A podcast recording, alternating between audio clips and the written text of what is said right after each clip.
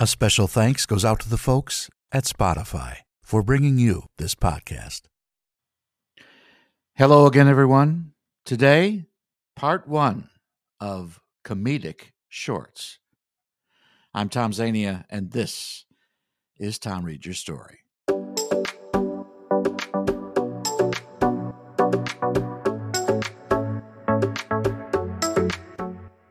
Coming to you almost live, it's time once again for Tom Reads Your Story, the number one spoken word podcast on the web for audiobooks, social media posts, current events, and just plain whatever. So let's start the show. For the next half hour, I'll be your host. I'm voice actor and podcaster, Tom Zania.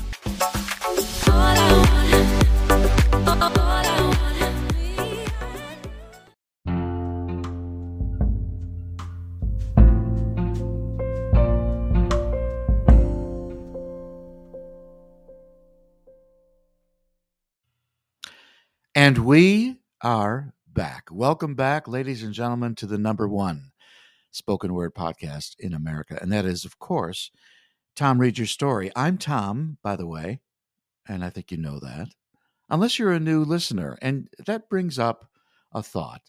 If you're a new listener, give us a chance and and, uh, and try to listen to at least two episodes. Now, you can listen to whichever of 160 some odd episodes that you want if you're new here.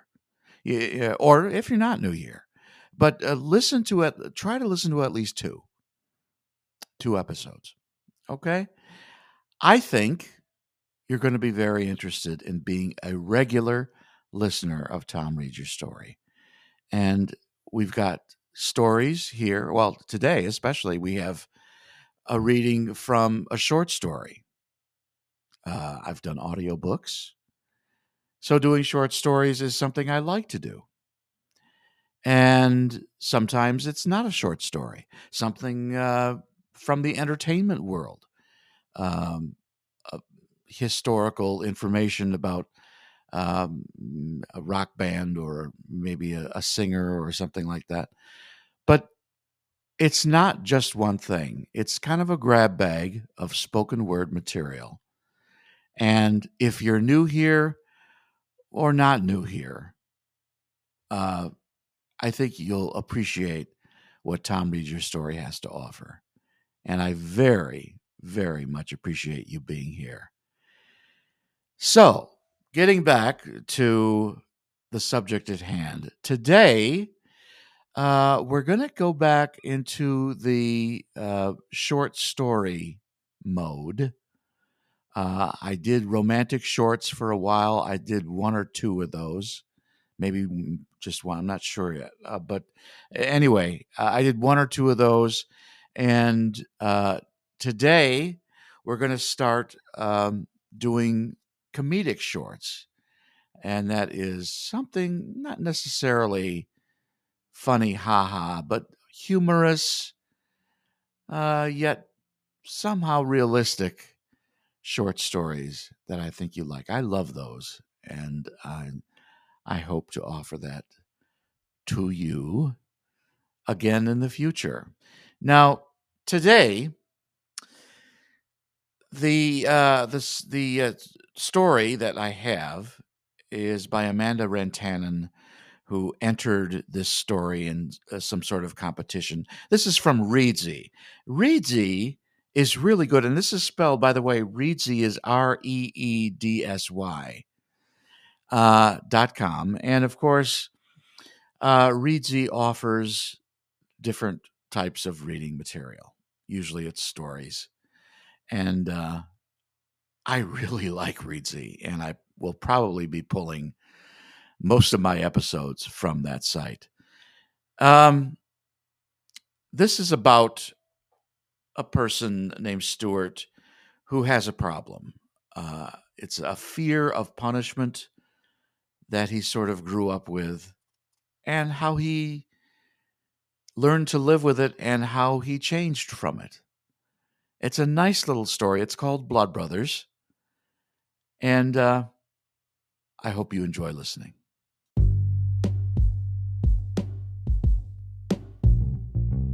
From Reedsy.com Blood Brothers by Amanda Rantanen. Growing up in the 70s was about as unwoke as you would get. For starters, my kindergarten teacher punished a girl who probably had a learning disability by making her sit under the teacher's desk. It was an old style desk with a solid black panel and stack of drawers on the left and right. Almost daily, the poor child was forced to crawl down in the dark, cramped area and sit by the teacher's stinky feet. Back then, a lot of the older teachers wore pantyhose and heels with skirts. I would guess the child had a close up look at the teacher's crotchety coochie. I was only five years old and I knew this wasn't right. Seems like a teacher who was ten times older than me should have known better. That year, I lived in fear of getting into trouble and having to get put under the teacher's desk. My first grade teacher was younger, fresh out of college. She was sweet and nice. I liked her and flourished under her gentle leadership. She was like Miss Honey from the movie Matilda. I cried on the last day of school that year because I was going to miss her so much. In second grade, my teacher brandished a wooden paddle with holes in it. When we asked why it had holes in it, she replied, So I can spank harder. I lived in fear of the paddle that whole year. It was never used on me, but being a sensitive, empathetic person, it hurt any time I saw a classmate getting the paddle. It seemed the teachers who were close to retirement were the meanest. I had a good teacher every other year. I tell you this so that you can have a little background on why I'm overly concerned with following rules. I have a fear of getting in trouble. It's called mastigophobia. It's an irrational fear of punishment. Just the thought of getting punished gives me anxiety. I have had full blown panic attacks whenever I've had to work under a micromanager or person who tries to lead with fear tactics. While studying biology and ecology as an undergrad at Michigan Tech, I worked a part time job in the kitchen at a local pub. One day, the head chef, Stacy, asked, Stuart, I need you to dice six onions fast. I got right to work. I peeled an onion, sliced it in half, then made slits to the center, and then sliced across, forming uniform small chunks of onions. Damn it, Stuart, you need to go faster. I tried to go faster, and then the chunks became less uniform. Stuart, do this over again. There are too many big pieces in here. I need it uniform and I need it yesterday. Do it now. My heart was racing. Sweat was pouring down my face and into my eyes. My eyes were stinging and burning from the onion odors and the sweat. Shit, I cut my finger, I screamed. And then I got tunnel vision, started to hyperventilate. I awoke to a server holding pressure on my hand, which was wrapped in dishcloths.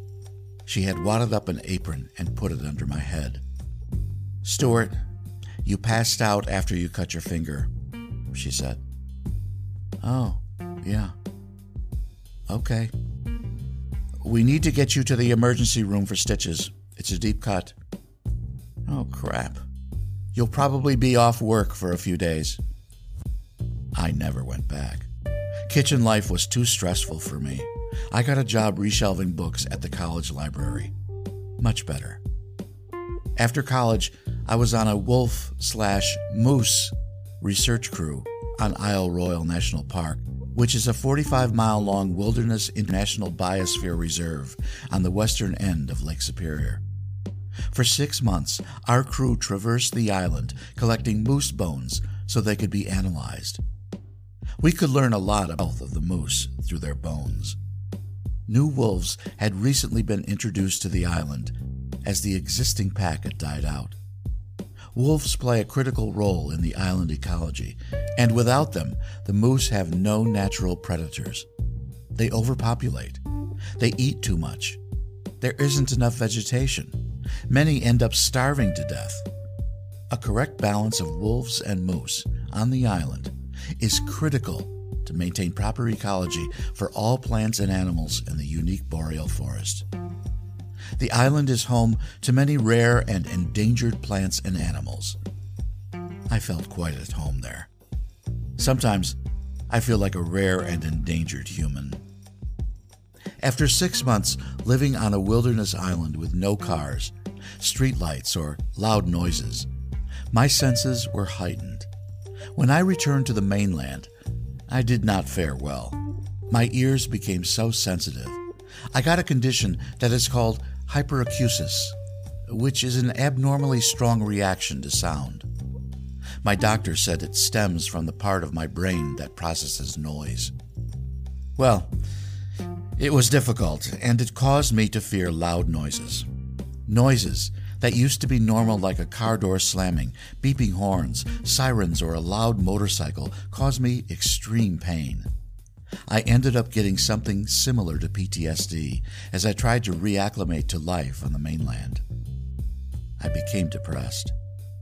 The best way I can describe it is that the island and I became blood brothers. Probably from too many mosquito bites. I tried to live on the mainland, but it wasn't working. Even though I have an extreme fear of punishment, and I never like to break rules, I had to figure out a way to become a full time island dweller. Access to the island completely shuts down for about six months when winter settles over the island. In addition, it is a national park, and civilians are not allowed to stay longer than a couple weeks at a time. The Park Service would arrest me if they found me. I went into stealth mode. Because the island wasn't always a national park, there were established private homes and cottages around the island. All family members who were living at the time it became a park were added to a lifetime lease.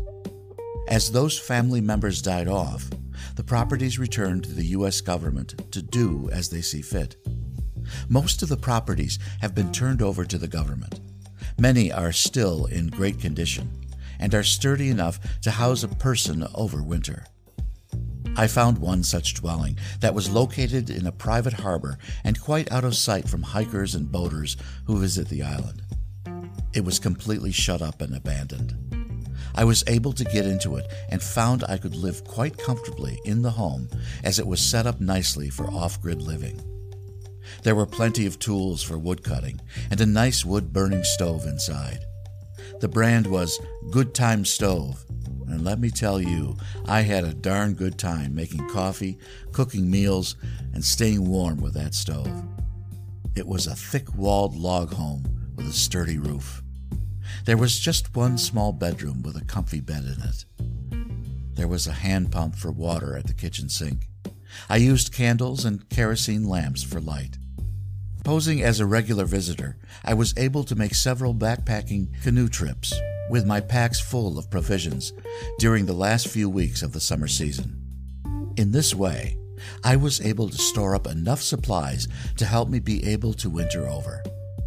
Nutritionally, humans can survive on moose meat with little other supplemental foods. I knew I would be breaking another big rule by killing and eating a moose, but it would be my only way to survive alone out there. I knew I would have to take down a moose. I watched a lot of bushcraft videos on TikTok and a lot of episodes of the reality show Alone. I felt ready. The winter over was successful. My dark hair and beard grew so long. I'm naturally a very hairy person with extremely big feet. By the time spring rolled around, I looked a lot like Sasquatch. Kind of funny since my name is Stuart Adam Squatch. In the end, the experience changed me.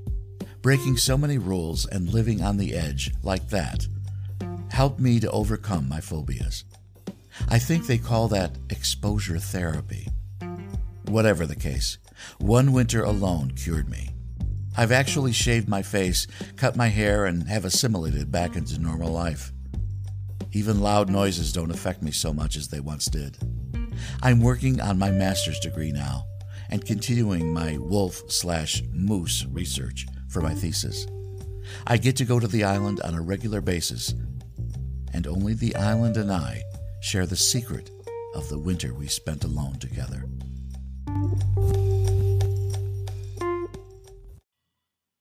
And I hope you liked that. I certainly did. And I hope you come around again. That brings us to the end of yet another episode of Tom Read Your Story. Portions were pre recorded. Please tell your friends if you enjoyed your visit today, because we're always looking for new ones. Thanks, Spotify, for this opportunity. I greatly appreciate it. Take care, everyone. Bye now.